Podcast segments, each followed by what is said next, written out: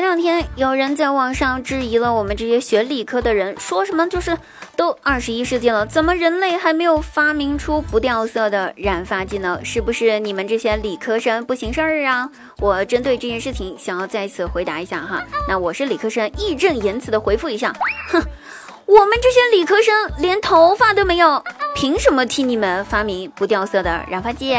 想什么呢你们？搁一边待着去。那假期的时候呢，我们一家人去古镇避暑，在一处景点呢碰到一位大妈在卖那种布艺啊、手工制品啊这种类型的东西，非常非常精致。我不禁感叹道：“哎，这些民间的手艺太容易失传了，真的是见一次少一次的呀。”然后那大妈听了之后摇了摇头，对我说：“呵，年轻人呀，这些东西不会失传的，这些都是我在网上看教学视频学到的。” 我想说，大妈，您这是个实在人，不像我们这些年轻人，每天都在虚假的过日子。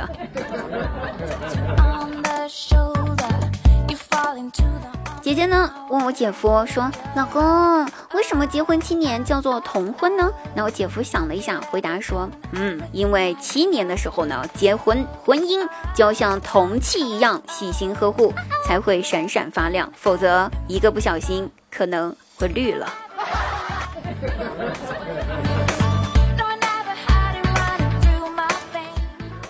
的时候带我大外甥去公园玩啊，正值荷花开的季节，看着满满的荷花，美艳动人呐，不禁诗兴大发。于是我就心血来潮的想考考我大外甥古诗学的如何哈，我张嘴就来第一首诗：接天莲叶无穷碧。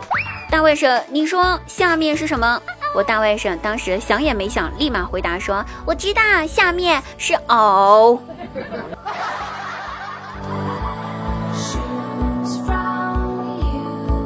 我们小区门口呢，最近新开张了一家理发店哈，那还没有开张一个星期，我就被这家理发店呢拉入了他们的黑名单。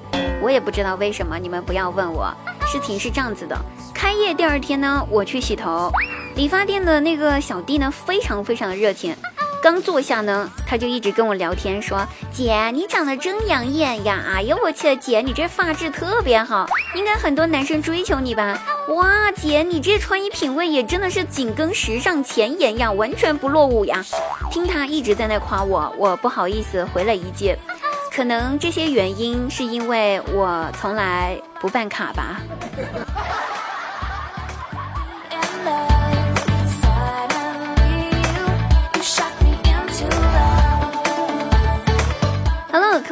开心听滴答，不开心也要听滴答。喜马拉雅搜索一下滴答姑娘，点击关注，欢迎收听订阅滴答姑娘个人节目《笑话日常》，给你更多节目。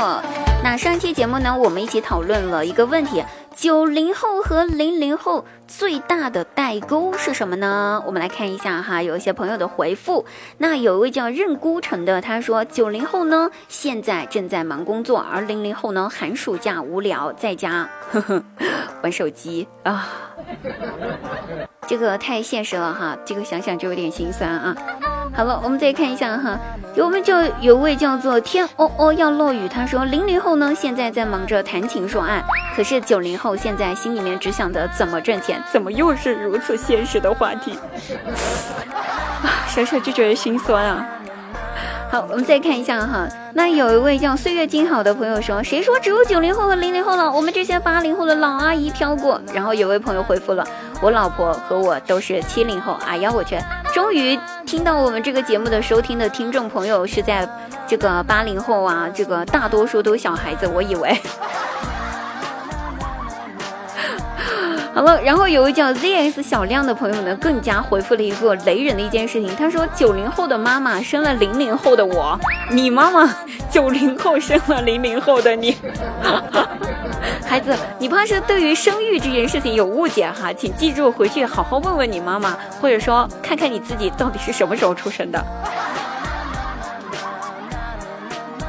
好了，有位叫我中医男，他说九零后爱唱老歌，但是零零后喜欢唱网红的歌，谁说的呢？我就不会，我是零零后呀，我喜欢唱的也是老歌。好了，我们就不要这么不要脸了。那本期节目呢，我们这样子吧，换一个新的一个方式，大家在我们节目下方留言，留下你最喜欢的颜色。那如果遇到和你喜欢的颜色是一样的呢，你们就互相私信留一个联系方式，交个朋友吧。你敢吗？好啦，期待各位朋友能够成为很好的朋友哦。通过我们的节目，好了，我们下期节目再会，拜拜。